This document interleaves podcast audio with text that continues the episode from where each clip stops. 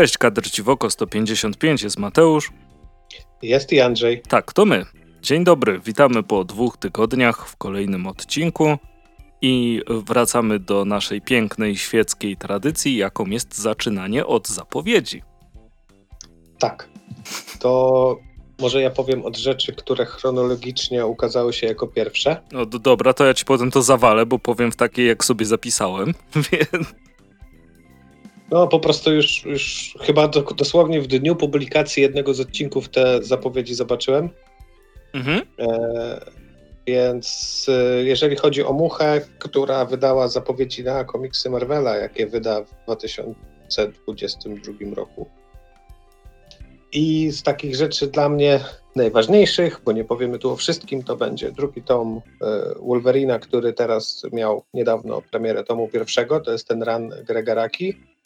I jako tom drugi ukaże się historia Wróg Publiczny, którą Mucha już wcześniej wydała, ale w dwóch tomach. E, mhm. Teraz mamy to jednym z powiększonym formatem prawdopodobnie, więc, więc fajnie, że do tego wrócili, bo tam również już gdzieś na jakimś rynku wtórnym osiągał szczególnie tom pierwszy zawrotne ceny. Teraz będzie wszystko razem. E, będzie Venom z lat 90., ponieważ e, ten podtytuł tutaj to Lethal Protector, czyli to ta pierwsza samodzielna seria Venoma z lat 90., jeżeli dobrze pamiętam. Mam do tej serii całkiem spory sentyment, czytałem ją kilka lat temu w oryginale. E, I to takie typowe 90 ale nie jakieś przesadzone. No, Venom goes Venom. To jest ten run z tymi bezdomnymi chyba pod miastem, którzy mieli podziemne miasto i było całkiem spoko. Jeżeli Mucha ma zamiar to ciągnąć, to chyba następny run to będzie ten Funeral Pyre, czyli Venom i Punisher. To jest takie fajne, radosne 90 mhm. No i będzie Marvels, e, czyli tytuł, który Mucha już kiedyś wydała, później on był w jednej z kolekcji dostępny. A później A kosztował 600 zł? Dokładnie. I teraz będzie w tej edycji z okazji 25-lecia tej rocznicowej. Mhm. E, więc można sobie zobaczyć, jak tam wygląda wydanie, wydanie w oryginale. E, więc fajnie, fajnie, że wśród tej hegemonii Egmontu Mucha się nie poddaje i gdzieś tam też tego, e, tego Marvela e, wydaje. No bo DC oczywiście nie może, ale, ale fajnie, no, na pewno znajdą te komiksy swoich odbiorców. Tak, no to, to też mnie bardzo cieszy, zwłaszcza, że też jakość wydania jest lepsza niż tak. u niektórych innych wydawnictw. E, ja sobie pozwolę przejść do polskich wydawnictw i tutaj właściwie też do polskich twórców, e, czyli do Kultury Gniewu. Mm, I marcowe premiery to będzie Zasada Trójek Spela, Wolność albo Śmierć Herzyk, to jest tom pierwszy i Uroczys... szyszy, dużo szy. Uroczysko Szyszymory Adama Święckiego. I to ostatnie ukaże się jako, jako krótkie gadki. I od razu sobie też pozwolę przejść bezpośrednio do Timofa. Tutaj będziemy mieli dwa nowe komiksy e, i jedno wznowienie. Jeśli chodzi o wznowienie, już jest dostępne i jest to Andzia. Natomiast e, jeśli chodzi o same komiksy, które się pojawią, to będzie Hołd dla Ziemi. Joe Sacco wydaje mi się, że nie trzeba przedstawiać. Niesamowity dokumentalista komiksowy. Mm, tym razem e, w hołdzie dla Ziemi mamy historię mm, rdzennych mieszkańców Ameryki i też długu ludzkości wobec natury. A drugim komiksem jest Clean Break e, Felipe Nunesa. Chociaż nie widzę tej takiej nad N. No nieważne. E, I Clean Break opowiada o świecie, w którym cukier został zdelegalizowany, zatwierdzony jako narkotyk, no i są osoby, mm, które bronią stylu życia odpowiedniego. Akurat dobrze mi się to nałożyło, bo czytałem ostatnio o ortoreksji. Czy wiesz, co to jest ortoreksja, jakbyś miał w krzyżówce kiedyś? Nie, nie mam pojęcia. Ortoreksja to jest takie zaburzenie odżywiania polegające na tym, że tak się fiksujesz na zdrowym odżywianiu, że zaczynasz sobie robić krzywdę. U, to, to nawet nie słyszałem o czymś takim. Żeby, no, no żeby ciekawe, nie? Ciekawe. Zawsze, zawsze sobie można poczytać, więc to, to z um, tych dwóch wydawnictw i jeszcze dostaliśmy mailowo i nie tylko mailowo, ale wspieraliśmy na Kickstarterze Wydział Siódmy, więc ta wiadomość najpierw do mnie dotarła mailem. Dostaliśmy tak. informację, że będzie kolejny zeszyt, zeszyt Wydziału Siódmego. Tak, numerowany to chyba jako dziewiąty, plus Helena była zeszytem specjalnym, więc mhm. to już można powiedzieć nawet dziesiąty zeszyt.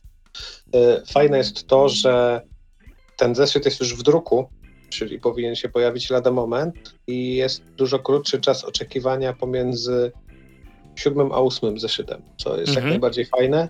No i te okładki. O, znowu, okładki niesamowite i po raz kolejny problem, nie? Którą, tak, którą wybrać. wybrać. O ile często jednak gdzieś tam zawsze jakiś detal, czy element, czy styl przemawia, że dobra, jednak wybiorę tą okładkę, tak tutaj naprawdę mam, mam duży dylemat. E, więc zobaczymy, ale tak czy inaczej, no czekam, czekam. O wydziale zresztą w podcaście nieraz mówiliśmy i, mhm. i zawsze warto, zawsze na wydział czekam. Tak, to prawda, zwłaszcza, że to już dziewiąty numer, dziesiąty numer zakończy sezon drugi wydziału i po tym możemy się spodziewać ufundowanego przez Kickstartera e, numeru Import-Export. Tak, na który no, wiele osób czeka. Tak, jak, jak najbardziej. Zestaw twórców, y, o, to będzie naprawdę fajna rzecz, więc, więc warto poczekać. Mam tylko nadzieję, że osoby wspierające dostaną, zanim dostaną sklepy. Oby, bo nawet mnie nie odpalaj. To jest tak powszechna rzecz, że coś wspierasz na zbiórce i dostajesz to czasami. I ja to wraca, ja wracam z tym szybciej z, z, tych, z festiwali niż ty dostaniesz. Tak, ale nawet wiesz, widzę na Instagramie, jak ludzie robią unboxingi i wrzucają zdjęcia, bo dostali z gildii, a ja jako wspierający jeszcze trzy tygodnie na przykład czekam, to no nie powinno tak to wyglądać. nie zatem, powinno. Zatem przestańmy. Ale o rzeczach, które powinny wyglądać mm, i których powinniście wy, nasi słuchacze i słuchaczki wyglądać, to na pewno jeśli korzystacie z Facebooka, to zainteresujcie się tym, że e, ACAB, czyli All Comics Are Beautiful, czyli mm, jakby to powiedzieć? Wszystkie komiksy są piękne. Tak, oczywiście. Ale brakło mi słowa, miałem zdanie, które brzmiało mądrze. Inicjatywa papieża polskiego komiksu Łukasza e, Mazura doczekała się swojego fanpage'a, na który serdecznie mm, zachęcam, żeby odwiedzać. Bardzo, bardzo fajne rzeczy się tam pojawiają i warto jest to sobie poczytać i obserwować. Przy czym warto zwrócić uwagę, że nazwa nie bez powodu koreluje z Zinem o tej samej nazwie, który skądinąd już ukazał się w dwóch numerach, jest darmowy, więc w sobie możecie w cyfrze ogarnąć a publicystyka, jeżeli chodzi o komiksy, to u nas jest nadal gdzieś tam margines, więc y, każdy tego rodzaju produkt, y, jeżeli jest jeszcze w dodatku darmowy, no to, no to fajnie, no to warto sprawdzić, szczególnie, że jeżeli ten fanpage, no ja bez Facebooka to nie wiem, ale jeżeli ten fanpage ma być prowadzony mniej więcej z taką publicystyką czy newsami jak w tych zinach, no to fajnie. Ja osobiście sobie zdanie Łukasza cenię, bo często się pokrywa gdzieś tam z moim, a już na pewno y, bardzo cenię fakt, że spójrzcie na te ziny, dwa, które wyszły. Łukasz nie boi się słów krytyki, która jest, jeżeli słuszna, trafna, poparta jakimiś argumentami, czy, czy jest to zwana, tak, tak zwana konstruktyka. Fu, konstruktyka. No, konstruktyka, wiecie o co chodzi. Fuzja. konstruktywna krytyka. No to tego w ogóle w naszym środowisku brakuje. E, bo jednak częściej się widzi te, te, te pochwały, gdzieś tam poklepywanie po plecach, a czasami jednak trzeba powiedzieć kilka gorzkich słów prawdy, Łukasz się przed tym nie wzbrania i to też jest fajne i takiej publicystyki też nasze środowisko potrzebuje. Więc jak najbardziej można tej inicjatywie przyklasnąć i gdzieś tam zachęcić do, do, do obserwowania, do czytania, szczególnie, że nic was to nie kosztuje, ewentualnie trochę czasu. Tak, dokładnie. I zobaczcie sobie przy okazji, jaka jest okładka nowych warchlaków autorstwa Izy Dudzik, bo jest niesamowita. A my już właściwie przechodzimy do komiksów. Tak, to może ja zacznę od y, Wiedźmina, od ostatniego tomu Wiedźmina. Wiedźmi Lament, y, Bartosz Sztybor jako scenarzysta i Vanessa Del Rey jako rysownik. E, co mogę powiedzieć? E, chciałbym zapytać, czemu tak późno? Z tego względu, że pamiętam pierwsze tomy Wiedźmina, szczególnie ten pierwszy tom z okładką Majka Mignoli, który, e, na który długo czekałem, ale później gdzieś tam zniechęcony opiniami postanowiłem, że ten komiks pożyczę z biblioteki. To był strzał w dziesiątkę, bo był się zdenerwował, gdybym hmm. wydał na to pieniądze. To A i tak zmarnowałeś nie... czas, pożyczając go tak... z biblioteki. Dokładnie. Ale to nie był dobry komiks, naprawdę, zarówno jeżeli chodzi o rysunki, jak i scenariusz. No nie, tam okładka była najlepsza. Dokładnie. Mike Mignola, wiadomo. A tam jeszcze był rysunek Bizleya i chyba Stana Sakai w środku. To było cudowne, ale, ale sam komiks był kiepski. Później drugi tom troszeczkę lepszy, trzeci tom troszeczkę lepszy. I dopiero od tomu czwartego, chyba czwarty mi się spodobał najbardziej, yy, może też ze względu trochę na ten klimat yy, baśń Tysiąca Jednej Nocy, ale zwraca też uwagę to, że Marianna Strychowska, Aleksandra Motyka yy, odpowiadały za tom czwarty. Y, trochę długi wywód, ale muszę do tego y, no, nadbudować. Buduj, y, buduj. spotkałem się, wiesz, nie jestem tutaj zwolennikiem teorii, że wiesz, Jezus był Polakiem i, i Geralt Wiedźmin też był Polakiem, nie? I wiesz, Polska górą, nie? Ale to rzeczywiście ci polscy twórcy dopiero gdzieś tam pokazali, jak się powinno komiks o Wiedźminie tworzyć. Tak.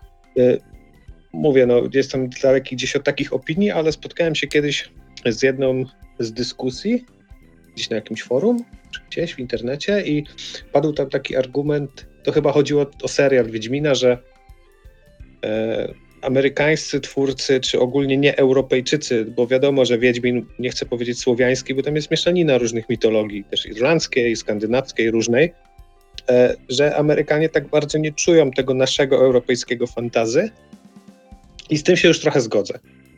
Bo oni mają może trochę na to inny pogląd, ich fantazy jest takie, wiesz, amerykańskie fantazy jest troszeczkę inne i może rzeczywiście ten Wiedźmin nie był dobrze rozumiany jako postać, te realia, Natomiast Sztybor rozumie to bardzo dobrze i już nie tylko wiesz, też jako scenarzysta komiksowy, ale on też jest tutaj wspomniany jako e, konsultant. Czekaj, otworzę komiks i przeczytam. O, jako opieka redakcyjna ze strony CD Projekt Red, czyli, czyli studia odpowiedzialnego za gry. Więc raz tutaj ta opieka, no i też jako scenarzysta, ale przechodząc już do właściwego Wiedźmiego Lamentu, no to, no to tak, Sztybor przede wszystkim rozumie Wiedźmina, rozumie to uniwersum, wie jak się po nim poruszać, wie jakimi realiami i zasadami się kieruje. I to widać. Gorzej jest tutaj, jeżeli chodzi o rysunki, z tego względu, że jest gęsto od tuszu, tłusto, jakbyś tak sobie, nie wiem, jakiś, przez jakiś skaner puścił te strony, tak, ile pokrycia danej powierzchni stanowi jaki kolor, to czernie by tutaj dominowały. Zdecydowanie. I, I, nie ma w tym tutaj samym w sobie nic złego. Natomiast y, momentami jest to słabo czytelne, momentami y, ciężko rozpoznać w ogóle postaci czy wydarzenia. Mhm ale nie, nie ma tragedii. Natomiast momentami można się pogubić. Na pewno te strony rozdziałowe, wiadomo, a warianty okładkowe czy splash page, to mógłbyś sobie z automatu drukować i oprawiać w ramy, wieszać na ścianach. No, okładki to na pewno. Natomiast jeżeli chodzi o, o, same rysunki, no to mogą się podobać, ale występują tu pewne mankamenty. Ma historia, no jest chyba najbardziej w stylu, w stylu Sapkowskiego z tych pierwszych czterech, bo poprzedni tom piąty również Sztybora tutaj, tutaj był, był świetny, no i to nie przypadek, to nie jest tak, że Sztyborowi się raz udało, to jest po prostu konsekwencja. Więc tak, więc jeżeli ktoś chciałby się zapoznać z komiksem o Wiedźminie, no to jak najbardziej od czwartego tomu w górę, bo poniżej nie ma sensu. Szósty tom moim zdaniem jest udany, może trochę zakończenie przyspieszone, natomiast w takim, wiesz, w, to, w tomie, w twardej oprawie mamy tak naprawdę tylko cztery zeszyty. Te serie w ogóle są takie czteroczęściowe miniserie zeszytówki. No ta, to to, że to w ogóle w twardej oprawie wychodzi, to już jest... No, no trochę tak. O tym też powiem przy, przy następnym komiksie, który będę chciał dziś omówić. Mhm. Ale, ale poniekąd, no, jest to solidny Wiedźmin, tak naprawdę, komiksowy, który gdzieś tam, jak sobie spojrzycie na, na gildię, to tam okolice powiedzmy poniżej 30 zł. No to nie ma dramatu. Eee, dla wszystkich fanów gdzieś tam uniwersum, postaci, no to jak najbardziej. Jeżeli ktoś nie wie, a chciałby się przekonać, no to, no to polecam e, gdzieś tam się wypożyczyć od kogoś znajomego, czy, czy z jakiejś biblioteki, jeżeli trafi się okazja. Bo moim zdaniem warto i, i tutaj Sztybor naprawdę pokazał klasę i też fajnie, że na komiksie, wiesz, wydawanym przez Dark Horse, e, przez jakieś amerykańskie znane na świecie wydawnictwo, możemy gdzieś tam e, polskiego scenarzystę znaleźć, bo o ile z rysownikami nie było tak źle, to scenarzystów to u nas y, niewielu może się pochwalić taką karierą zagraniczną jak, jak Sztybor, więc, więc to fajnie, to cieszy. Mhm. Tak, no to, to tyle, jeżeli to... chodzi o, o Wiedźmina. Dobra. To komiks, o którym ja chcę powiedzieć, ukazał się nakładem Timofa i jest to pieśń o Renarcie Joanna Sfara, tom pierwszy, Mistrz Forteli.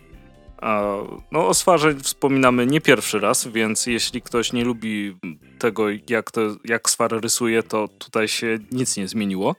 Tak naprawdę. Ja ci powiem, że pomyliłem strasznie tytuły, bo miała być też pieśń o Rolandzie, którą miał Lost in Time wydać i ja byłem pewien, że to jest to.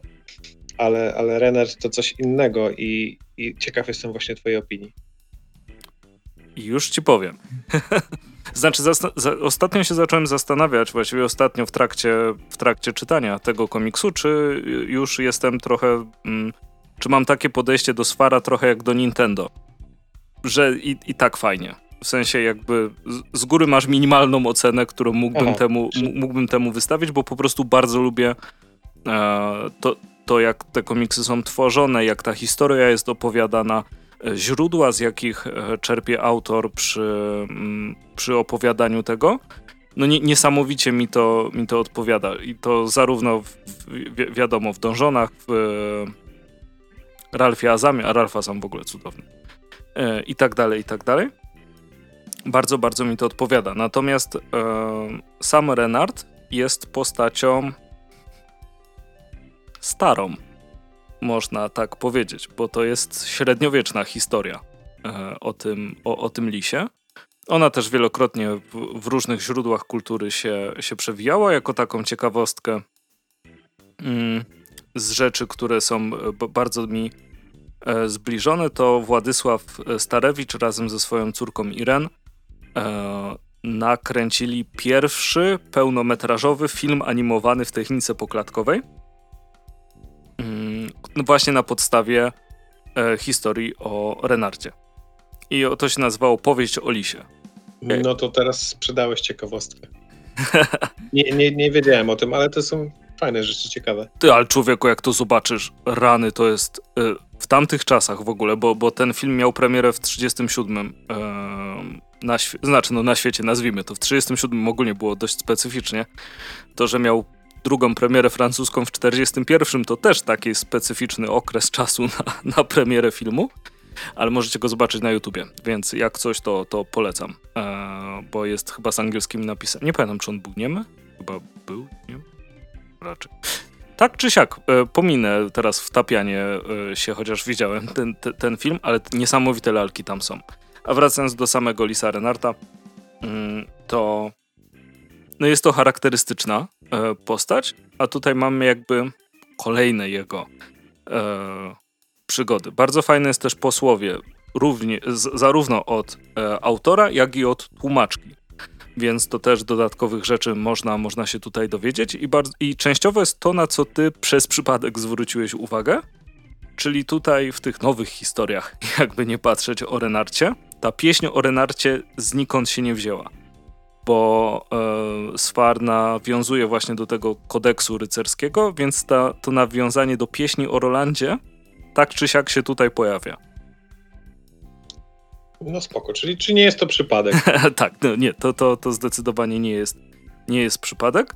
E, I e, świetnie mi się ten komiks czytało. Jeśli będziecie go mieli w, re, w ręce, e, to serdecznie wam polecam, już, już powiem, jest to e, przejście ze strony 21 na 22. I kto wie, ten wie, jak, jak już będzie czytał. E, bardzo mi się podoba właśnie ta narracja, która jest tutaj wprowadzona. E, jakby złamanie trochę tej historii opowiadanej.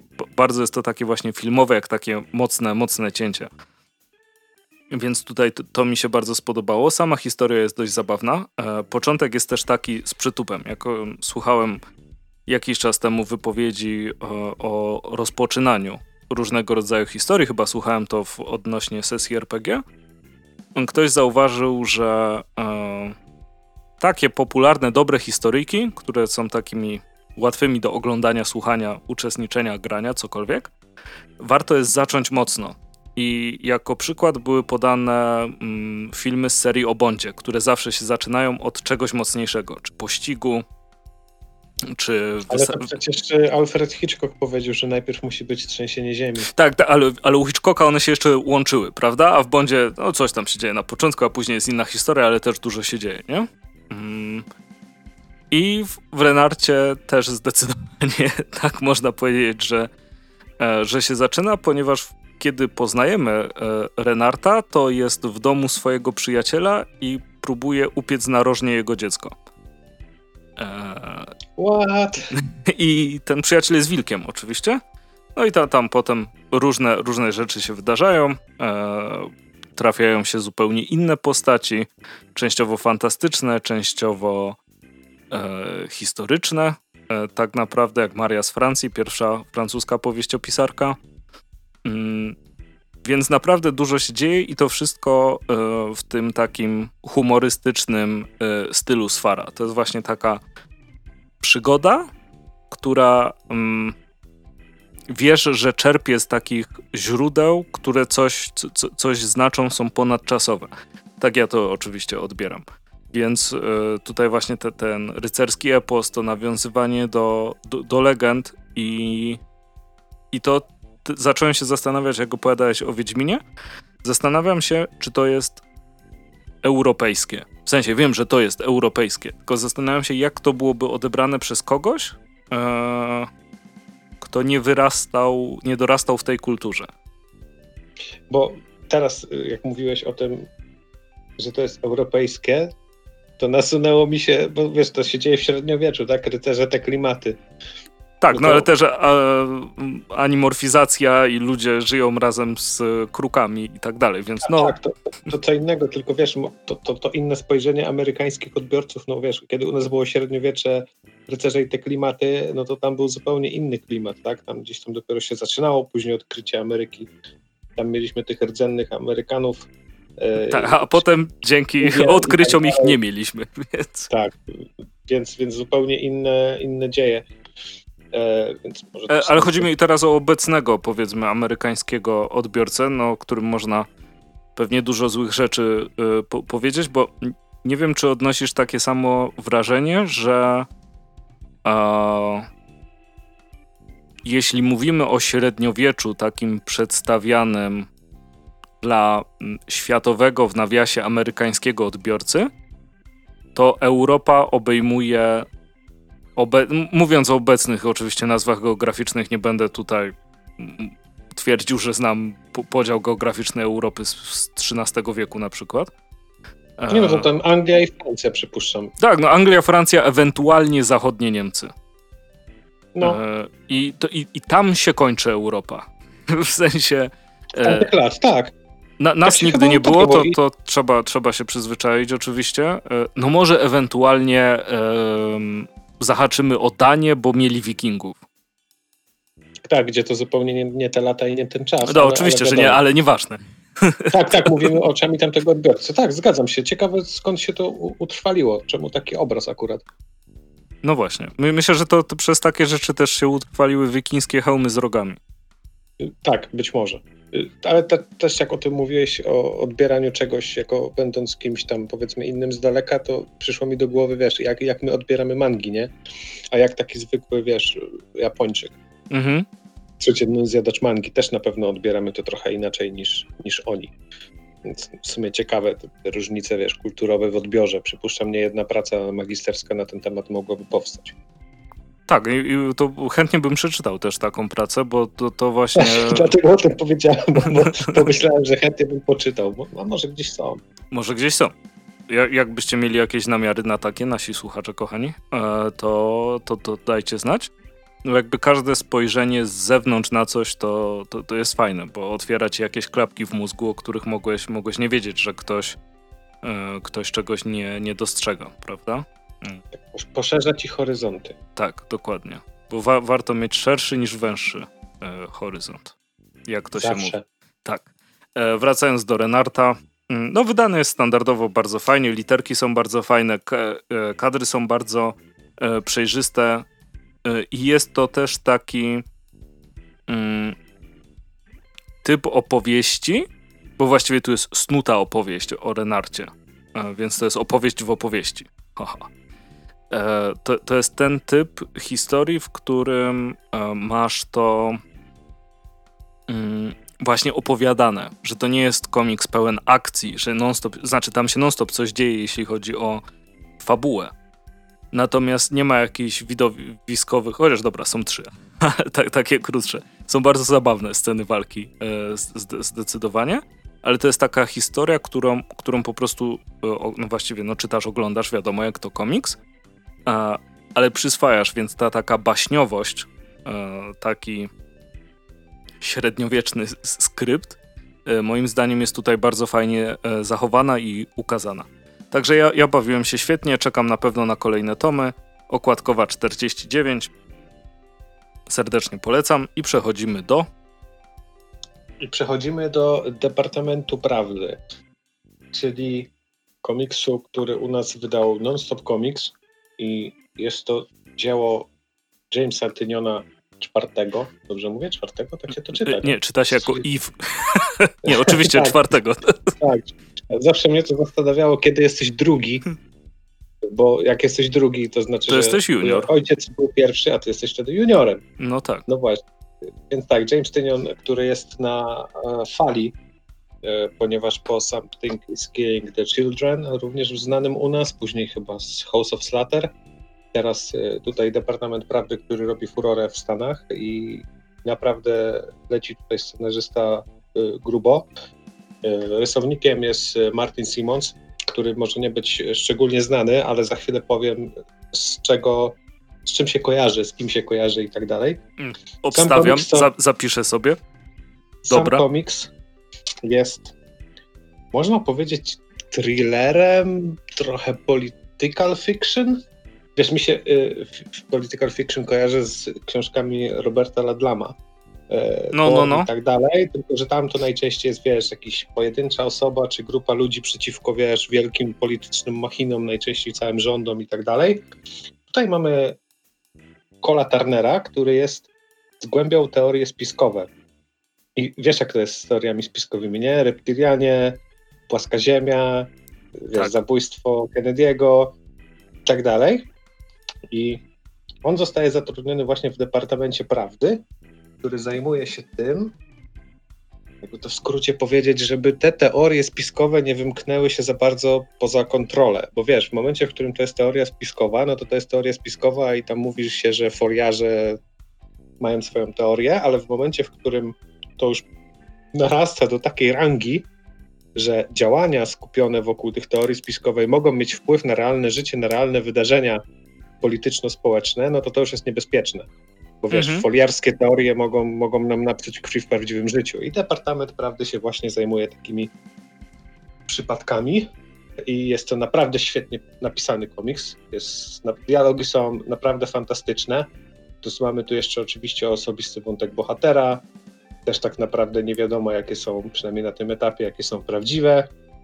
E, szczere intencje tej agencji, e, więc super trzeba znać trochę, wiadomo, to jest amerykański komiks, trzeba znać trochę historii Ameryki, trzeba znać trochę te teorie spiskowe, żeby jakby wyciągnąć więcej e, smaczków z przedstawionej historii, ale komiks jest naprawdę świetny, świetnie się go czyta, jest wciągający, a jeżeli chodzi o kreskę, to skojarzyć ci się może e, z Benem Templesmithem.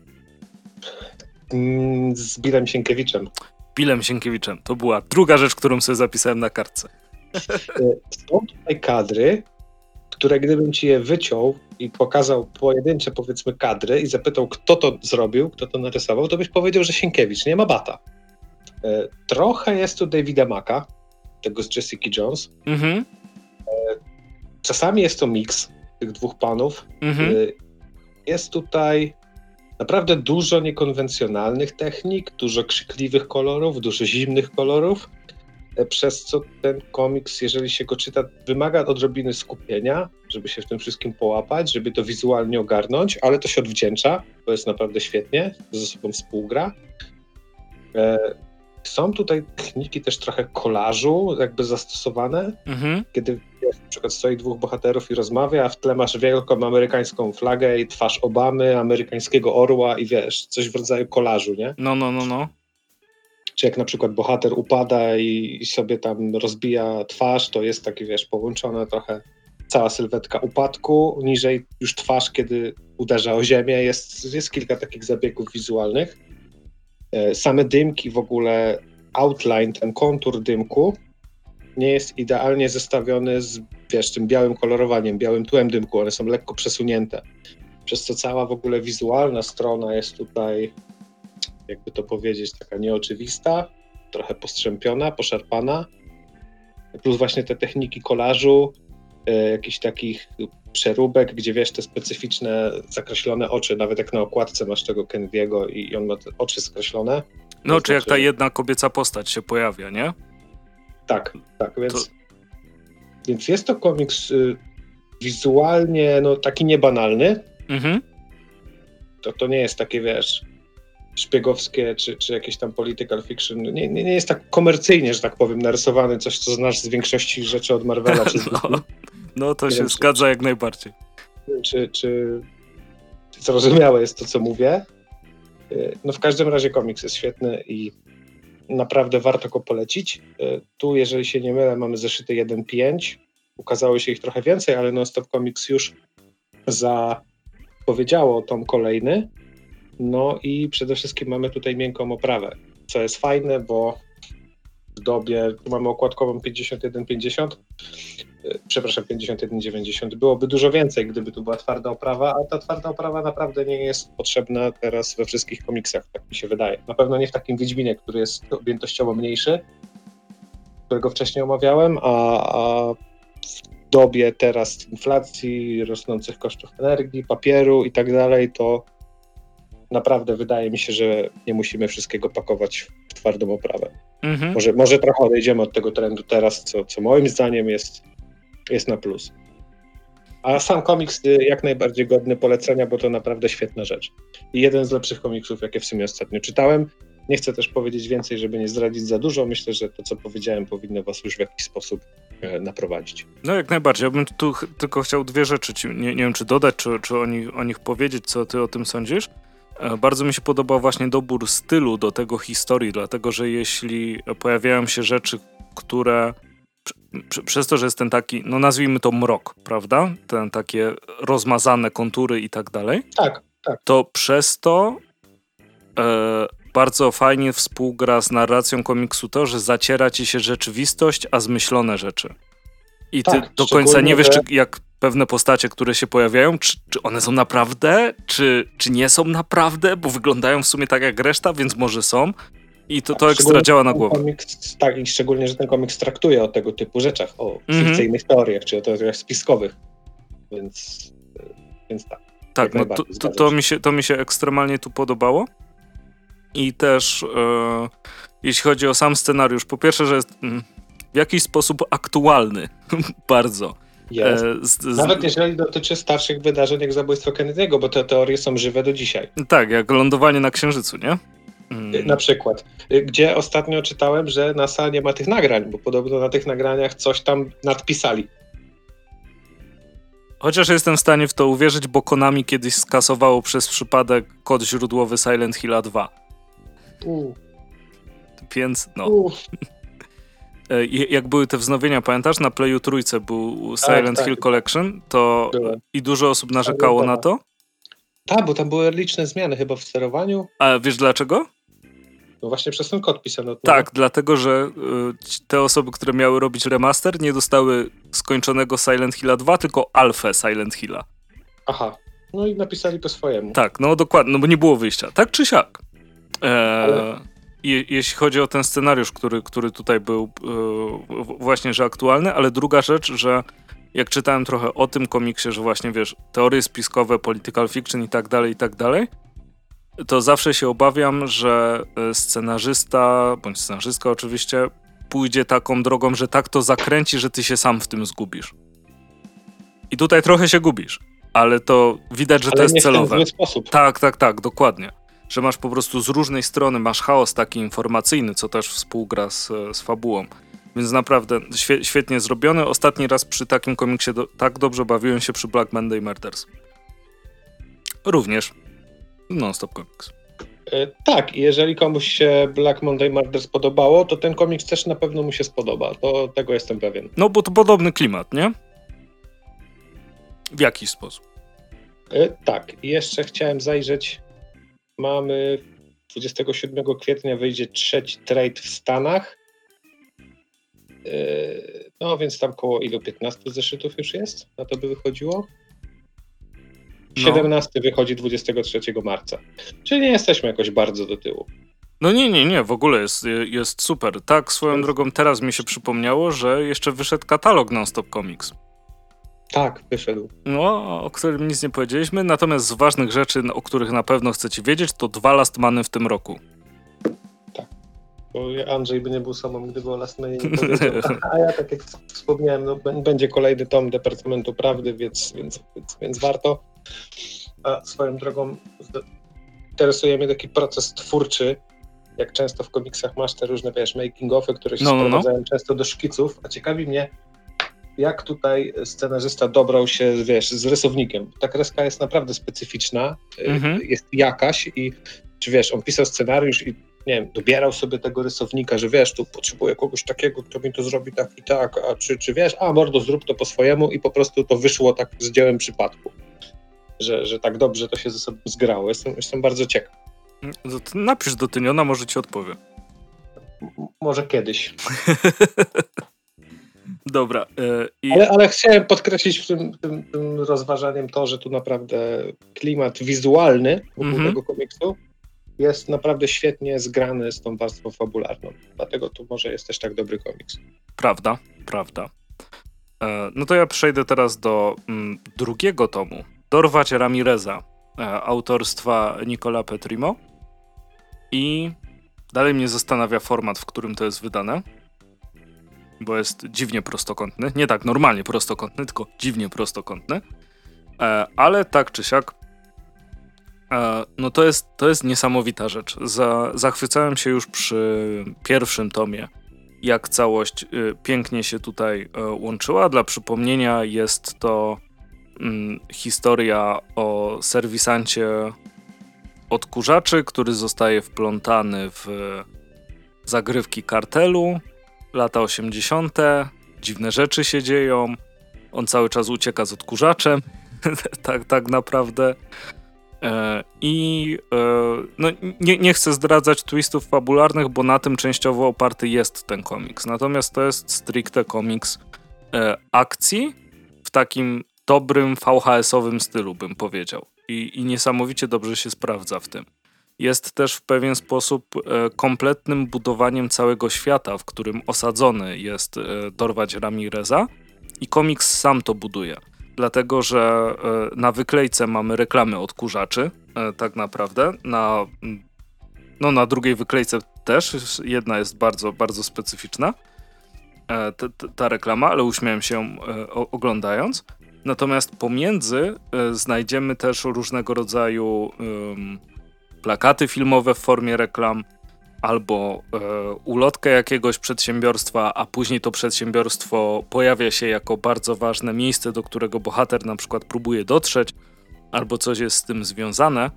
E, czy pojawia się reklama jakiegoś pojazdu, później widzimy ten pojazd i jeśli przeczytaliśmy tą reklamę, bo tam jest sporo tekstu, e, to już jakby wiemy, co może się wydarzyć.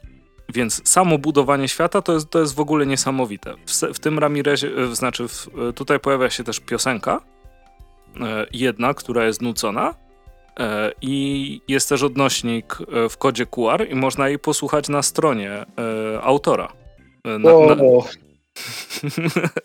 To, to dosyć fajnie, kreatywnie. Myślę, że gdyby to była gra, to nie jeden recenzent, jeżeli chodzi o gry, mógłby powiedzieć, że imersja. Tak, to byłaby imersja, a jeszcze człowieku, to, to jest w ogóle niesamowite. E, otwierasz, pierwsza strona, kod QR, co wydarzyło się wcześniej. Ha. I do czego ten kod prowadzi? Do, do strony autora, gdzie masz streszczenie pierwszego tomu. No to człowieku. Z takich myczków mało kto korzysta, a to jest fajne, kreatywne rozwiązanie. E, tak, no i to, to pokazuje też, jak, e, jak, jak dobrze to jest zrobione. Natomiast e, to, to wcześniej, co, co streszcza, to jest film na Vimeo. W sensie to jest animowane przypomnienie, jak wiesz, previously on. I tak dalej, i tak dalej. Świetna sprawa, bo, bo to naprawdę jest niespotykane dzisiaj, a w sumie... Tak, więc nie jest przetłumaczony, więc to trochę dupa. Eee, tak naprawdę, bo... Ale jeśli... jak wydawnictwo przetłumaczyło i puściło coś takiego na swojej stronie, to już w ogóle było, wiesz, do kwadratu. Tak. Natomiast, no. e, rysunkowo jest niesamowicie, kolory tu są niesamowite. Nie wygląda tak jak Breaking Bad, a wiem, że ty teraz to, to temat dla ciebie na bieżąco można powiedzieć, bo sobie oglądasz. Tak, ale jak mówiłeś o opisie, to skojarzyło mi się to z grą Hotline Miami, tylko wiadomo, że inna estetyka, bo tam piksele i widok z góry, a tutaj mm -hmm. coś zupełnie innego. E, ale, ale mniej więcej jeżeli chodzi o tą VHS-ową e, stylistykę. No, no, no, no, no to, to, to jak, jak najbardziej cię, cię rozumiem, skąd się to wzięło. natomiast no, graficznie bardzo odbiega od, od Hotline Miami. Chociaż za każdym razem jak ktoś... okiem na no, no. strony przykładowe i z tyłu głowy, że to mogło być jak w teledysku Gorillaz, ale też nie do końca. Tak, ale też rozumiem skąd się ten trop bierze. Jest, jest, bardzo kolorowy, jest bardzo nowoczesna ta kreska, mimo tego, że pokazuje lata 80. oczywiście. E, I bardzo fajnie ilustruje to, co się dzieje. Sceny pościgów czy sceny akcji, które się, się dzieją, są naprawdę świetnie zrobione. Tych, a, a one są też bardzo fajnie wyważone. Mamy takie, taką bardzo fajną um, rytm tego komiksu, że jest napięcie i coś się dzieje, w sensie masz przyspieszone tętno i dochodzi do takiej kulminacji tego e, w formie właśnie jakiejś, nie wiem, strzelaniny czy, czegoś podobnego i później dalej jest utrzymane, jest jakby takie chwilowe zwolnienie, żebyś złapał oddech na takie, wiesz, normalne życie i nagle retrospekcja i cyk, dup i znowu, wiesz, puls do góry.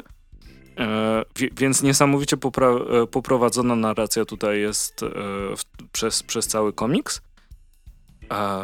No i nie mogę się doczekać, aż będą kolejne, kolejne tomy. Ten komiks swoją drogą będzie wychodził przez, e, wydawany w wersji anglojęzycznej przez Image, chyba już zresztą wyszedł. I przechodzę do VAT. E, I dlatego się zastanawiam, czy sobie nie kupić jednego zeszytu z Image, chyba że kupię sobie cyfrówkę. To, to może nawet lepsza opcja będzie. Dlatego, że zastanawiam się, jak bardzo położone są tutaj litery.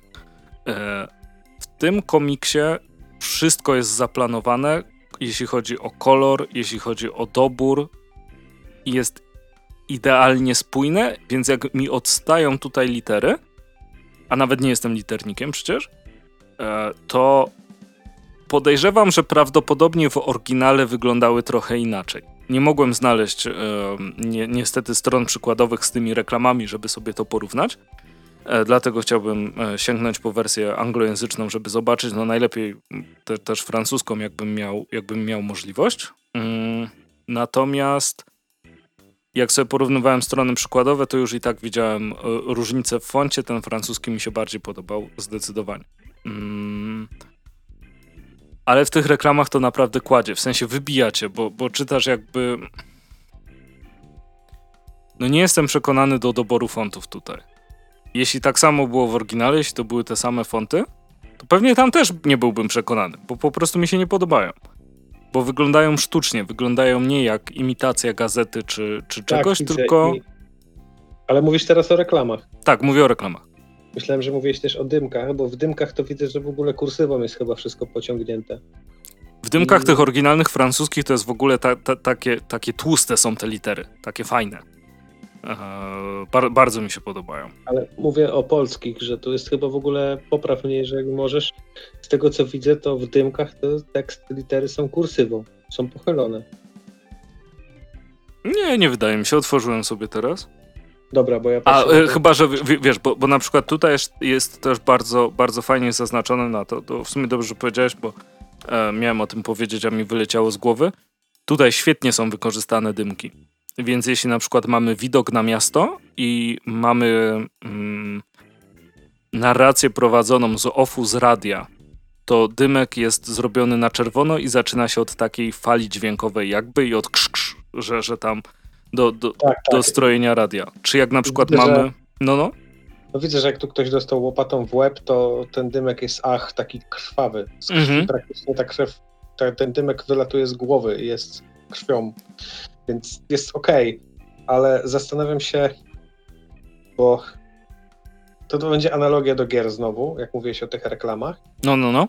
Bo, bo często jest tak, że jeżeli coś jest tłumaczone na język polski, powiedzmy, jest to pełne tłumaczenie, czyli nie wiem, na przykład w Deus Exie, jak się chodziło i mogłeś sobie podnieść tablet i przeczytać maila, mhm. to wszystko było przetłumaczone, ale na przykład, wiesz, już twórcy tłumaczenia nie mieli dostępu do tekstur i billboardy na budynkach już były na przykład nieprzetłumaczone, nie? Mm-hmm, I mhm. zastanawiam się, jak to wyszło tutaj, bo, bo tłumacz czy liternik polskiej edycji też dostaje jakieś tam grafiki od y, dystrybutora czy, czy oryginalnego wydawcy i na ile może w tym majstrować, nie? E, ale tak czy inaczej, no domyślam się, że to wybija liternictwo w komiksie, który jest sztuką wizualną, to też nie polega na tym, że przetłumaczyć słowa, wpisać dymki i fajrant, nie? Czasami się trzeba... Są komiksy, gdzie oczywiście w ten sposób to zrobisz i będzie ok, ale są komiksy, gdzie no jednak musisz się nad tematem pochylić trochę bardziej i trochę więcej pracy na to poświęcić, bo liternictwo to jest rzecz, na którą bardzo mało ludzi zwraca uwagę. Podaj mi nazwisko jakiegoś liternika. Tak z głowy. Tak jakbyś podał No nie, nie tak podam ci, podał, wiesz o tym. Tak jak, czy tak jakbyś podał scenarzystę czy, czy rysownika, nie? No nie podasz, bo to jest bardzo pomijany aspekt, a to też jest momentami sztuka. E, więc przypuszczam, że no, odchodząc już od tego, tych rzeczy powiedzmy licencyjnych, czy tego, jak, jakie kto dostał pliki, no to jednak skłaniałbym się w tę stronę, że, że ktoś mógł sobie, wiesz, o, olać po prostu temat, nie? A jeżeli w sztuce wizualnej coś cię wizualnie wybija, no to to już jest słabo i tutaj należy się nagana, jeżeli chodzi o, o wydawcę, ale to moje zdanie tylko.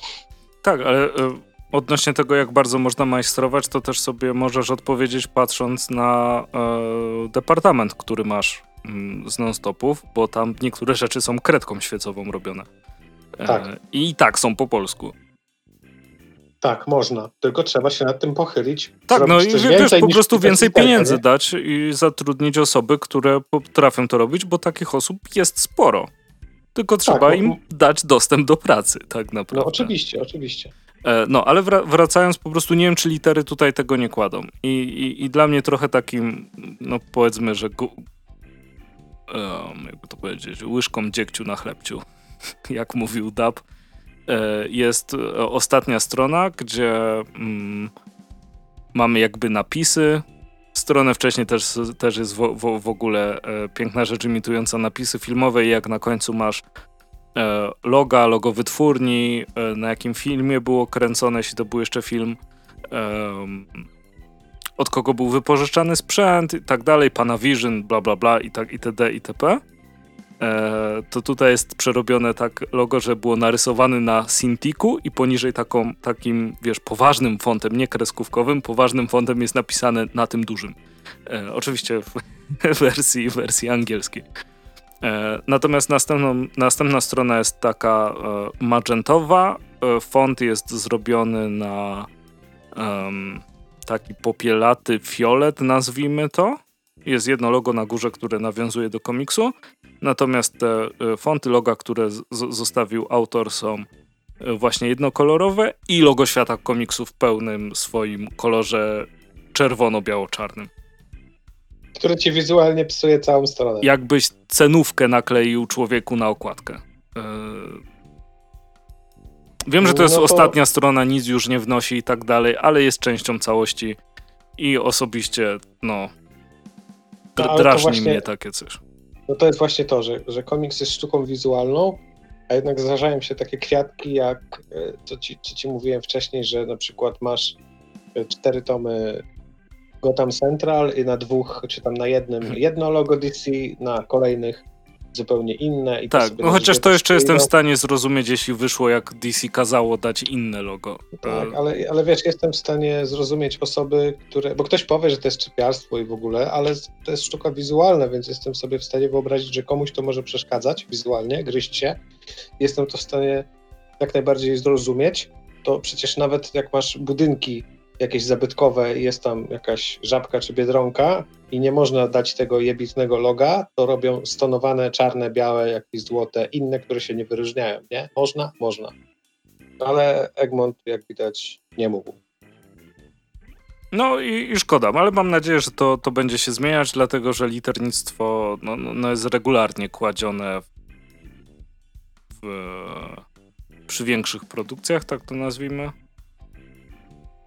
Dlatego mówimy o tym, że wydanie kolekcjonerskie to może robić IDW, a, tak, nie, to a, nie, a nie Egmont no, po nie... prostu produkując coś w większym formacie. I tak, i, i zmniejszonym nakładzie, więc to no kolekcjonerstwo, do, dodanie sobie e, przedrostka kolekcjonerski e, jest bardzo problematyczne, jak nie wyrobisz z jakością do, do, do tego poziomu kolekcjonerskiego. Bo jak za artista płacisz 400 zł, to, to wiesz na co to 400 zł poszło. Dokładnie. No. Więc tyle o komiksach, jeśli o to chodzi. Natomiast ostatnio um, zaczęliśmy sobie rozkminiać taki temat, że um, w branży i w show biznesie bardzo często um, komiks jest uzupełniany, y, jest uzupełnieniem czegoś. Mamy jakąś serię, która jest popularna w, róż- w innych mediach na przykład, więc ona raczej dostaje komiks prędzej czy później. Czasem są to nieudane rzeczy i jest to większe. Zdecydowanie. E, ale czasem trafią się spoko. I nie wiem, czy miałeś okazję czytać Gears of War e, z Wildstormu?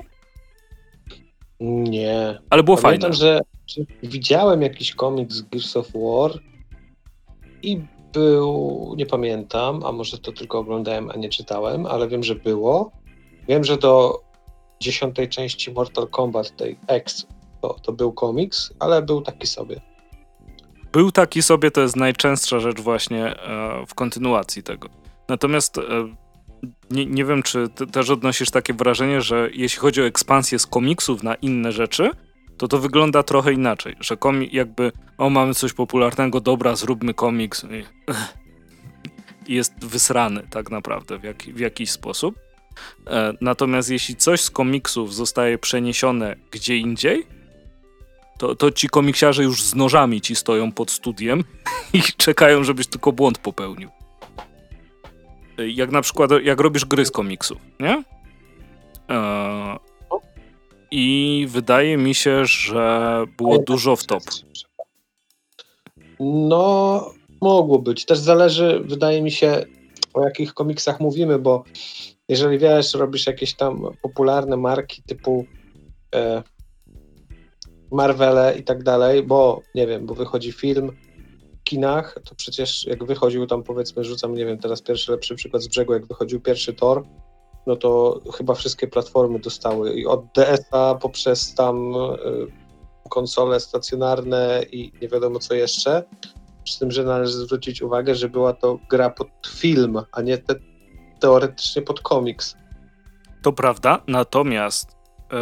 A sam, gdyby powstała gra taka, wiesz, no. typu, nie wiem, niezwiązana z filmem, jak to było na przykład z Punisherem, chyba tym. A tym z czasów też... Playa dwójeczki?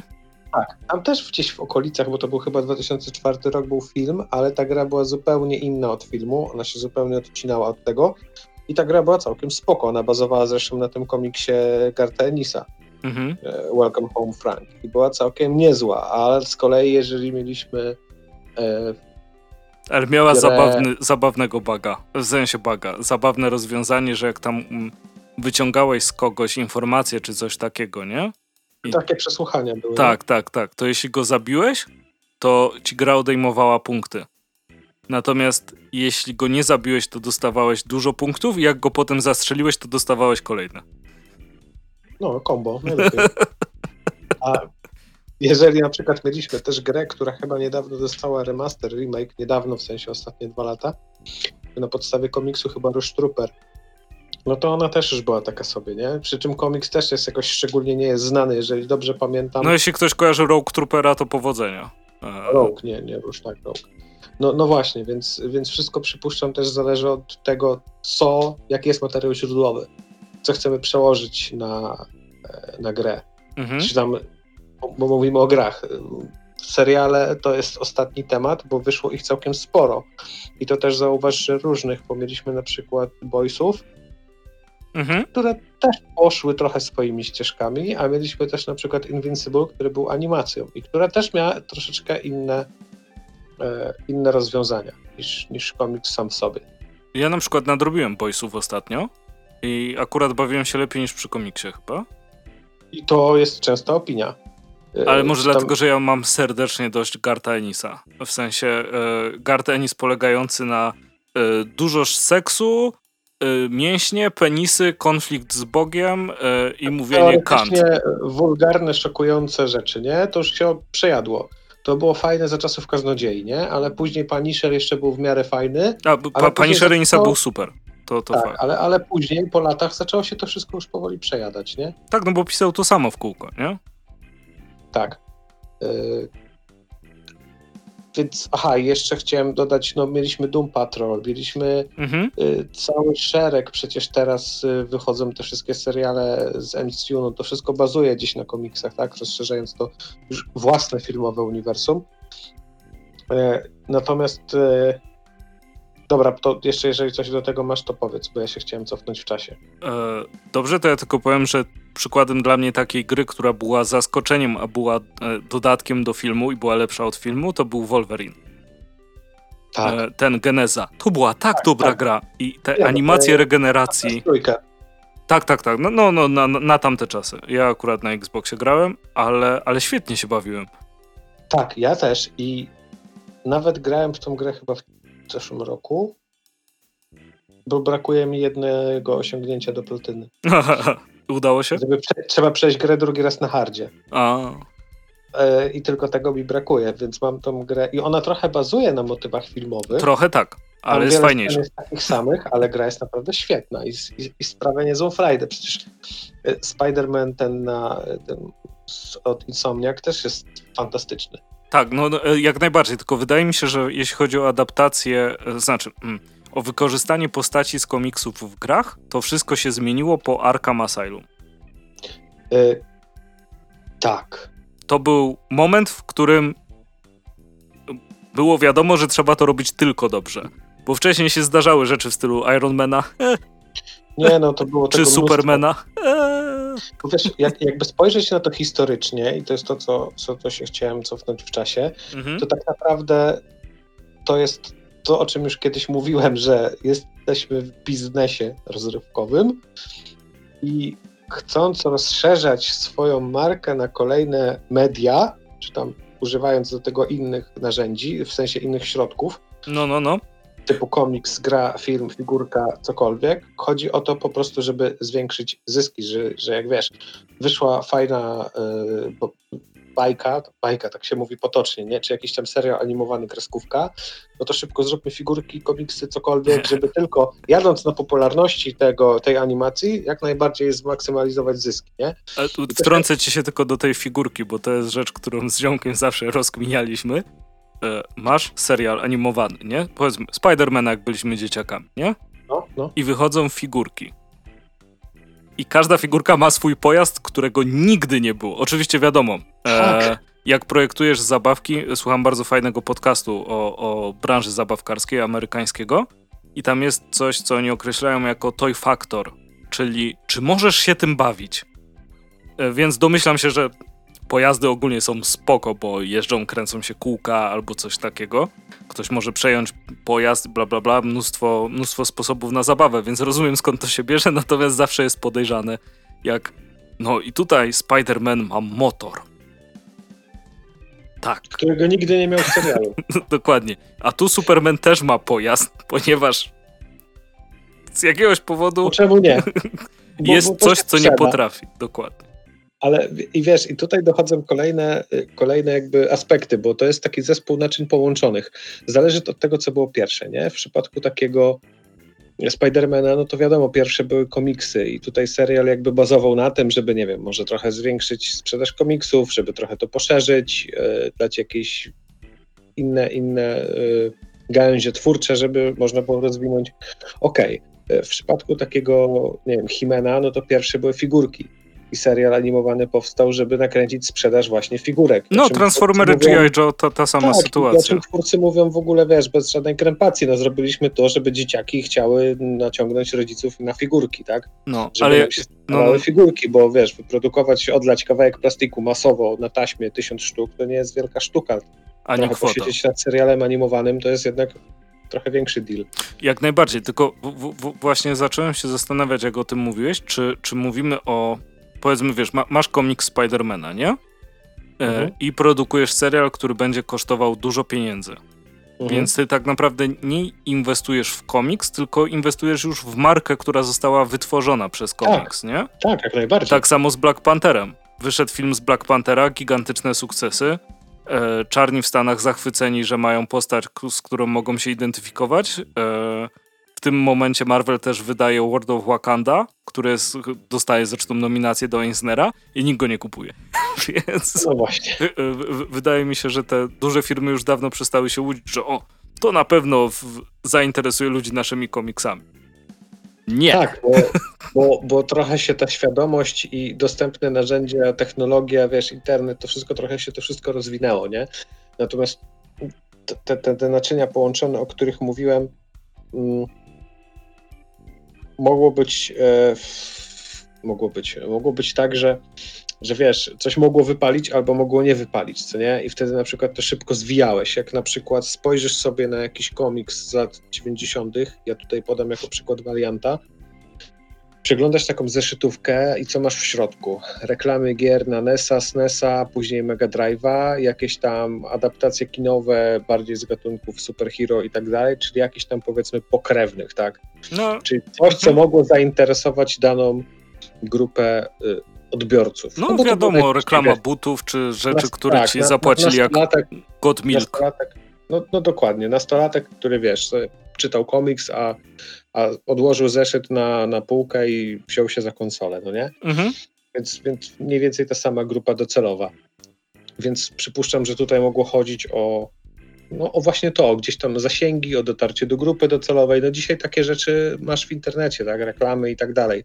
Facebook, nie Facebook, to wszystko e, do tego. Docierasz do grupy docelowej w trochę inny sposób. No wtedy były trochę inne narzędzia. Głównie bazowało to na takich reklamach właśnie jak, jak w komiksach i tak dalej.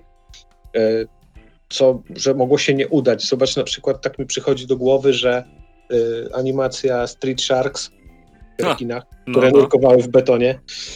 Tak jak powinno być figurki to był fenomen. Animacja chyba, jeżeli dobrze pamiętam, cieszyła się dosyć dużą popularnością, może nie u nas.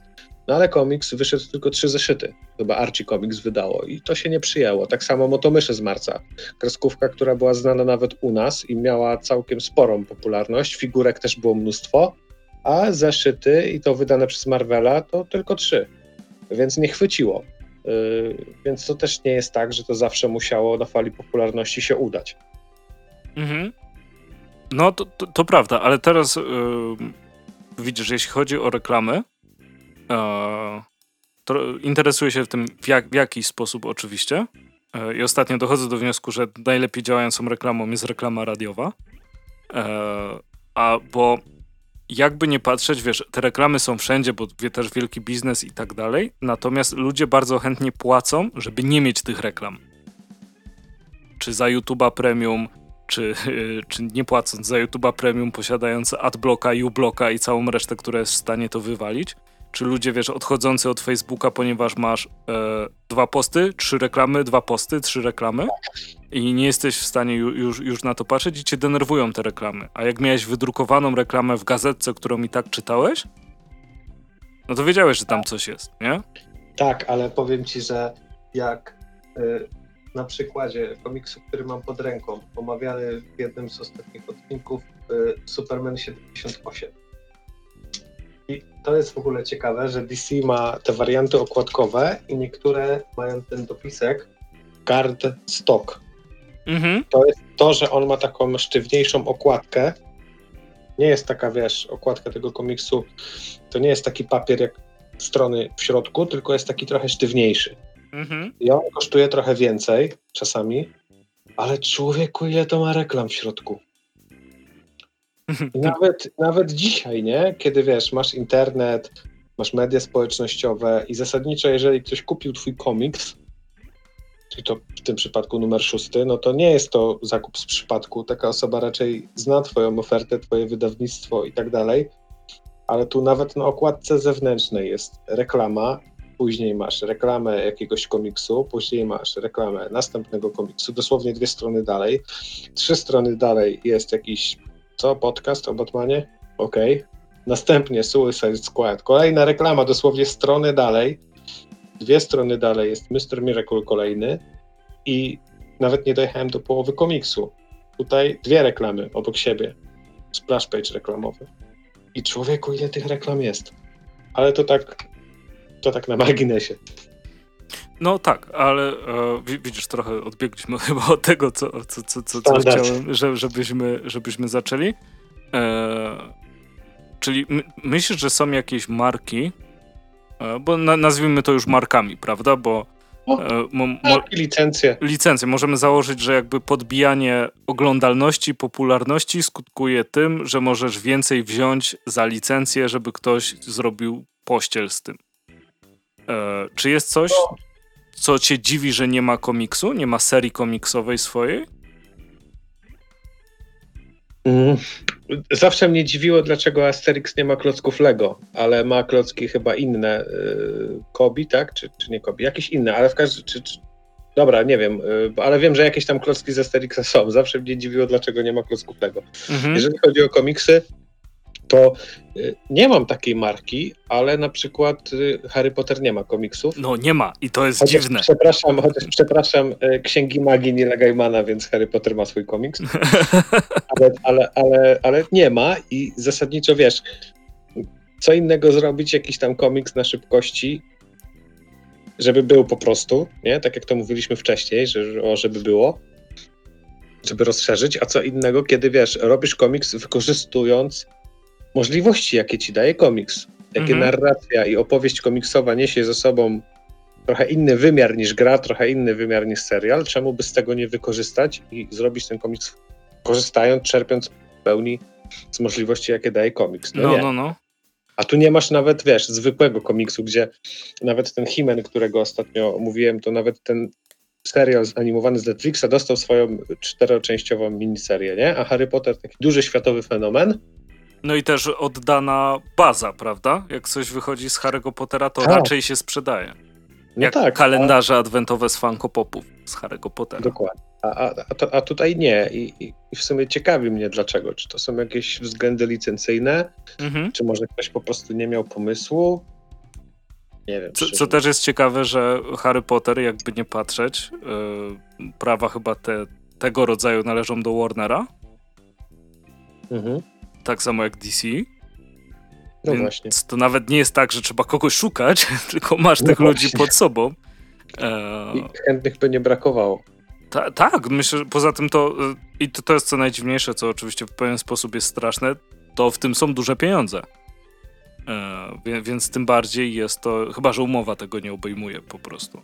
Na przykład. Że, że może być. To, to są rzeczy, o których nie możemy wiedzieć. E, tak. Ta, ta, ta, tak naprawdę. I myślę, że z tego samego powodu nie ma jeszcze komiksu z Władcy Pierścieni. Hmm. Chociaż no cie ciekawe, bo MF w sensie jako ten Middle Earth, y, mhm. które udziela tych praw na różnego rodzaju gry, nie gry. Ale człowieku, ile tych gier wyszło? Dlaczego ktoś nie miałby zrobić z tego komiksu? Tak, i dlaczego w dobie tych wszystkich remake'ów nie dostaliśmy remake'u trzeciej ery oraz tak. Wojny na północy? No, to były chyba najlepsze tytuły. No, bo te z filmów też mi się dobrze grało, tam z kumplem na PS2 graliśmy i było fajnie, nie? No oczywiście dobrze się bawiłem, bo graliśmy we dwóch. Wieku, to nawet na Game Boya wychodziło, to wychodziło na wszystko, żeby tylko się Na Advencie też grałem w tego y, i tam pamiętam, że dało się wskoczyć Legolasem jakoś tak specyficznie. Tak, ale Hobbit, Hobbit był fajny na Advensa, dało się w to grać. Ale to nie grałem. A fajna? No. A, bo to był z tych czasów, co też wyszedł na Xboxa y, pierwszego i chyba na dwójkę z tą taką dziwaczną tak, grafiką, tak, tak, tak, tak, tak, ale na Advensa był taki widok z góry troszeczkę jak... Jak, jak Zelda? Tam, Tak, tak, tak, ale wiadomo, no Hobbici. I był, na, i był naprawdę fajny, ja, ja wspominam miło. No. Natomiast, no widzisz, dlaczego by nie zrobić z tego komiksu, z tym, że widzisz, to co mówiłem wcześniej, komiks nie, nie musiałby ci zrobić jeden do jeden filmu, tak? Możesz zrobić tam cokolwiek, możesz zrobić jakąś totalnie poboczną historię, która no, będzie opowiadała o... Tak jak gry to pokazują. Czymś, co w filmie było, wiesz, tylko lekko muśnięte, a tutaj możesz, wiesz, zrobić całą historię o czymś pobocznym, tak jak na przykład, wiesz, Gotham Central, nie? Tu Batman leje z Woli i tak dalej, no dobra, ale co z taką zwykłą policją, co z takim zwykłym posterunkiem, no, no, no, no, no. I, lecisz i możesz opowiedzieć naprawdę fascynującą historię yy, w komiksie. Dlaczego tak. by nie? No i to właśnie zrobił Władca Pierścieni w grze z tym Wojna na Północy, nie? Tak. Zaczyna się od spotkania tam z Aragornem, no idźcie na północ i tak dalej, i tam się dzieją jakieś rzeczy zostało zatwierdzone, mogło być, cyk, wpadło i jest. Teraz wychodzi od Dedalika ta gra o Golumie, której też jestem ciekaw. Ale to są rzeczy, o których możemy nie wiedzieć. Natomiast rzeczy, o których wiemy, e, jeżeli chodzi o zawiłości licencyjne, to mogą być na przykład faceci w czerni. Dlaczego nie ma komiksów e, z facetami w czerni, do których prawa ma, jeżeli się nie mylę, Marvel? Moim zdaniem to ma potencjał na komiks świetny. No. Bo przecież możesz zrobić, że tu wiesz, gości pilnują przed kosmitami i możesz pójść w zupełnie inną stronę niż filmy, czy nawet kreskówka, którą ja dobrze wspominam. Mhm. Y możesz, wiesz, opowiedzieć o jakichś tam dealach z kosmitami, że na przykład jakąś technologię byśmy od was odkupili, która pozwoli nam leczyć raka, nie? Mhm. Ale co chcecie w zamian? I wiesz, ta polityka cała z kosmitami, a trochę takie zwykłej akcji, strzelanki z, z kosmicznymi bandytami. To ma tak potężny potencjał. Zwłaszcza, że a... mógłbyś to jak Johna Hexa zrobić. Po prostu one shot za one shotem, krótka historyjka. Mógłbyś zrobić wszystko. Mógłbyś jechać telenowelę, a mógłbyś robić krótkie miniserie, a mógłbyś robić poboczne one shoty. No. I myślę, że naprawdę kreatywnych głów by nie brakowało, żeby zrobić z tego świetną serię. Mhm. Marka jest myślę na tyle znana, że, że to by się mogło sprzedawać, ale dlaczego nie? Bo umowa licencyjna jest podpisana tak, że trzeba by się było dzielić zyskami z oryginalnymi twórcami, więc jak trzeba oddać komuś pieniążki, to, to nie, to lepiej Aha. nie robić wcale. Wspaniale. No i, no i wiesz, wychodzą właśnie takie kwiatki, y, więc to są rzeczy, o których w innych przypadkach my możemy nie wiedzieć, a, a zazwyczaj no, sprowadza się to prozaicznie gdzieś tam podziału zysków, więc jak mamy komuś oddać dolary, to nie zrobimy wcale, nie? Czemu nie ma komiksu z Bioshocka? No wizualnie to by było złoto. Zwłaszcza, że też masz duży potencjał tego, co się działo wcześniej, później, w trakcie, gdzie indziej i tak dalej, i tak dalej.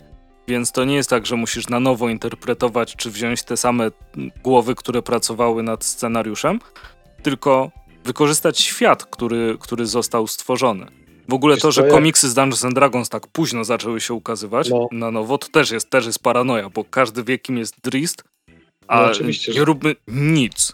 A jesteśmy Hasbro i nie lubimy pieniędzy. no właśnie.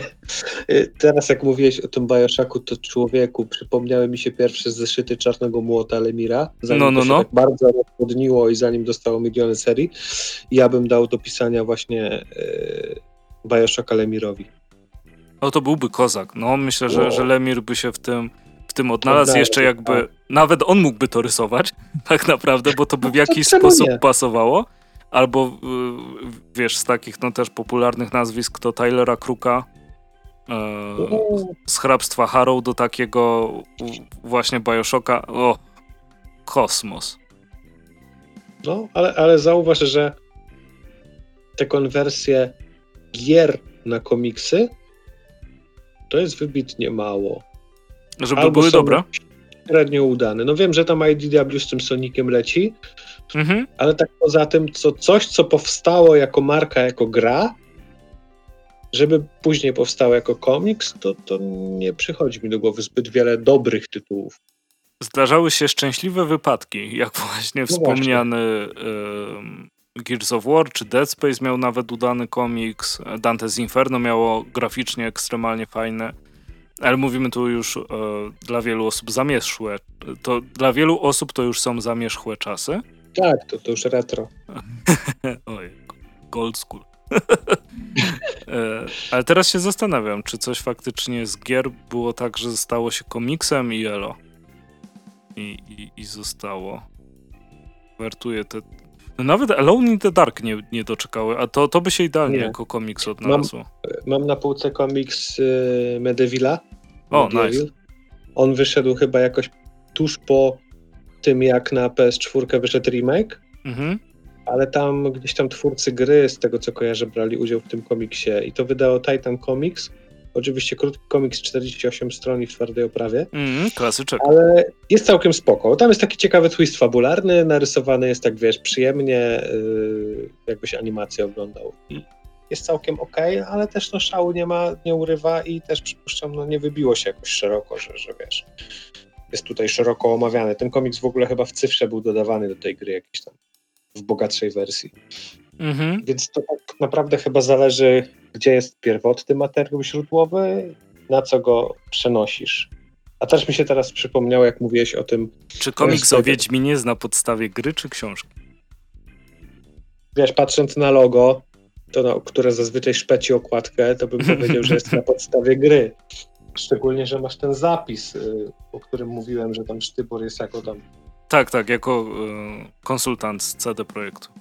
Tak, więc konsul, opieka redakcyjna ze strony CD Projekt, więc pozwala ci to myśleć, że jest to na zasadzie CD Projekt. No ale jeżeli masz tego pierwszego Wiedźmina, którego rysował Polch, no to to jest ewidentnie komiks na podstawie książki prozy Sapkowskiego.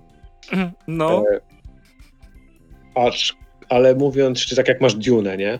Która wyszła teraz, ale na podstawie filmu, czy na podstawie tego, który aktualnie jest tam powiedzmy na fali? Nie, na podstawie, na książki, książki, bo, bo Kynes jest e, mężczyzną w komiksie, a w filmie jest kobietą. No właśnie. E, I to się wszystko tak zazębia, czasami idzie swoimi ścieżkami, więc trudno powiedzieć, czy, czy to jest rzeczywiście, idzie, idzie ze sobą w parze, czy nie. E, mi tak przyszło do głowy, jak mówiłeś o tym, że, że, że figurka Spidermana miała ten motor, którego nigdy nie było, mhm. nie było w grze, ale przyszło mi taki wątek do głowy, gdzie w wyniku tych wszystkich zawirowań, że coś, z czegoś robimy figurkę, komiks, animację, podcast, y, co swoją drogą Marvel chyba zaczął się bawić w podcasty, y, no to rodzą się rzeczy, które później kanon przyjmuje. Tak jak na przykład miałeś z Batmana Animated Series, tam powstała Harley Quinn, mm -hmm, dzisiaj, no, bez niej to dzisiaj wiesz, no, nie ma tego uniwersum. I Frankacho. Czytam tak, dokładnie. Czytam, czytam wiele serii, no nie, no przesadziłem, że nie ma bez niej uniwersum, ale bez niej nie byłoby wielu naprawdę fajnych komiksów, czy całych serii komiksowych. Czy serialu animowanego. Tak, a, a to jest rzecz, która wiesz, powstała jako, jako element adaptacji w tym przypadku serial animowany. Mhm. I takich przykładów można by podać mnóstwo, nie? Kiedy coś powiedzmy się rodzi nawet nie z takim zamysłem, a rozbudowuje ci to uniwersum i jest wchłaniane przez ten główny kanon. To też jest spoko. Właśnie dzięki takim zabiegom to wszystko się poszerza. Tak. I dlaczego Didio nie ma więcej pracy? Chyba, że jej nie chce, to jestem w stanie zrozumieć. A, ja ale... nie chcę. Didio był... E, co, czekaj, co, o, bo, co ja powiedziałem? O, będę musiał się Didio biczować to... za to, co powiedziałem człowieku. A co chciałeś powiedzieć? Ale teraz jest mi tak wstyd, że, że, że boję się przyznać. Powiedz, najwyżej, nie wiem, będziesz ciął montował. Nie no, nie będę, no przyznam się. Pomyliłem, bo jest na tą samą literę i ja serdecznie wszystkich przepraszam, bo ja chciałem powiedzieć o najwspanialszym Polu Dinim. O matko, jak mogłeś? Powiem tak, pola Diniego jak najwięcej, a Dana Didildo jak najmniej. No nie, Didildo to, to out, oczywiście, przepraszam. Wszystkich przepraszam. O człowieku, będziesz za karę czytał jakiś zły komiks. Nie, to, to za, przeczytam dobry, żeby wiedzieć, co zrobiłem. E, tak naprawdę. No Paul Dini był niesamowity. Pracował przy scenariuszu do e, gier z Arkham i co? I były super. Potem tak. nie pracował i co? I zawsze był Joker. To... Tak. I Mark Hamill, który już tak bardzo jest Jokerem, że nawet jak był szkieletorem, to, to był Jokerem. Tak, no, no, no, właśnie, właśnie tak było. Tak było. No ciekawe, e, ale co, myślę, że na tym sobie skończymy, bo dobijamy właśnie do godziny 20, więc dobry czas, żeby zakończyć. Jeśli... Tak, przechodzimy mocno w dywersja ci w oko. Tak, tak. Dygresja ci w oko. Dywersja to swoją drogą. To ja zrobiłem dywersję komiksom tym Didildo. E, tak. Ale e, jeśli jest jakaś marka na podstawie. E, z, jeśli jest komiks, który wyszedł i nie był po prostu szczęśliwym przypadkiem, jak te wspomniane przez nas, tylko na przykład nadal się ukazuje albo bardzo długo się ukazywał i jest na podstawie gry, to dajcie nam znać, Bo oczywiście nie wykluczamy, że taki powstał. Jest spora szansa, że po prostu o nim zapomnieliśmy. Patrzę teraz na półkę, że stoi tu God of War. To też ok, tak, ale to też przypadek. God of War'a był ok, ale to właśnie jest wszystko takie, no ok, no wiesz, że to jest komiks na podstawie czegoś i No to, to jest hype do gry, nie? Maszyna marketingowa. No, Z Assassina też były ok, te, które działy się w innych y, jakby czasach. Tam był ten rosyjski i tak dalej, ale to było ok i koniec. I Tak. jakby wy, wybierasz to z pamięci i tyle. No, ale y, wiem, że już mieliśmy kończyć, No, no, ale ludzie. zastanawiam się, czy znasz taki przypadek, kiedy komiks, który powstał na bazie jakiegoś innego y, dzieła źródłowego, był tak dobry, że przebił swoje źródło. i, i i znają zadajesz mi naprawdę komiksu? takie pytanie na koniec. Wiesz, i wiesz, i Kaczor wszyscy, znają, Donald. i wszyscy znają to z komiksu, mimo tego, że oryginałem było czymś coś innego, a komiks był adaptacją. To może takie zadanie dla naszych czytelników. Niech nam napiszą, czy znają coś takiego. Czy Kaczor Taki Donald komiks. się liczy? Czy ja wiem? Czy dzisiaj Kaczor Donald statystycznemu przechodniowi na ulicy będzie się kojarzył z komiksem? No może przez to pismo u nas wydawane od dekad, to tak, ale I przez komiks Gigant? Zastanów się. no nie wiem, no nie wiem, nie wiem. Ale, ale jest to Ale ciekawe teraz nie wiem, pytanie. czy komiks przebił jakiś... A ty masz coś? No właśnie nie, A, okej. znajdę. Albo pomyślę. Bo, bo mam rozkminioną odpowiedź, jakby mnie ktoś spytał, czy jest jakiś film, który jest lepszy od książki. Eee, A to też się zdarza za, rzadko, ale też mam odpowiedź na to pytanie. Lot nad kukułczym gniazdem. Film lepszy od książki, Tak. a w życiu No, Mi się film bardziej podobał niż książka. nie. Jak oglądałem, jak, oglądałem, czy, jak czytałem książkę, a później zawsze mam to, że czytam jakąś książkę, a później oglądam film i się dziwię, że co? Zresztą jak sobie wejdziesz na jakąś tam topkę najlepszych filmów wszechczasów, to na pierwsze 10 to 8 to będzie adaptacja książki i zazwyczaj książka jest lepsza. Okej. Więc takie jest moje zdanie. Ale Mogę ci z mi przy- komiksami powiedzieć, które filmy mi się bardziej od komiksów podobały. mi, mi, mi przychodzi na myśl, jeżeli mówimy jeszcze o książkach Drive, ten film z Goslingiem. No, no, ten no. film był 10 razy lepszy od książki. Nie książki się nie dało się tej książki czytać, ja jej nawet nie skończyłem. Aha. Przeczytałem pierwsze kilka stron i odpuściłem. No, no widzisz. Z komiksami tak miałem z The Boys, o czym wspomniałem. Eee, I szczerze ze Scottem Pilgrimem. Film mi się bardziej podoba od komiksu. Nie znam tego komiksu nawet. A film znasz?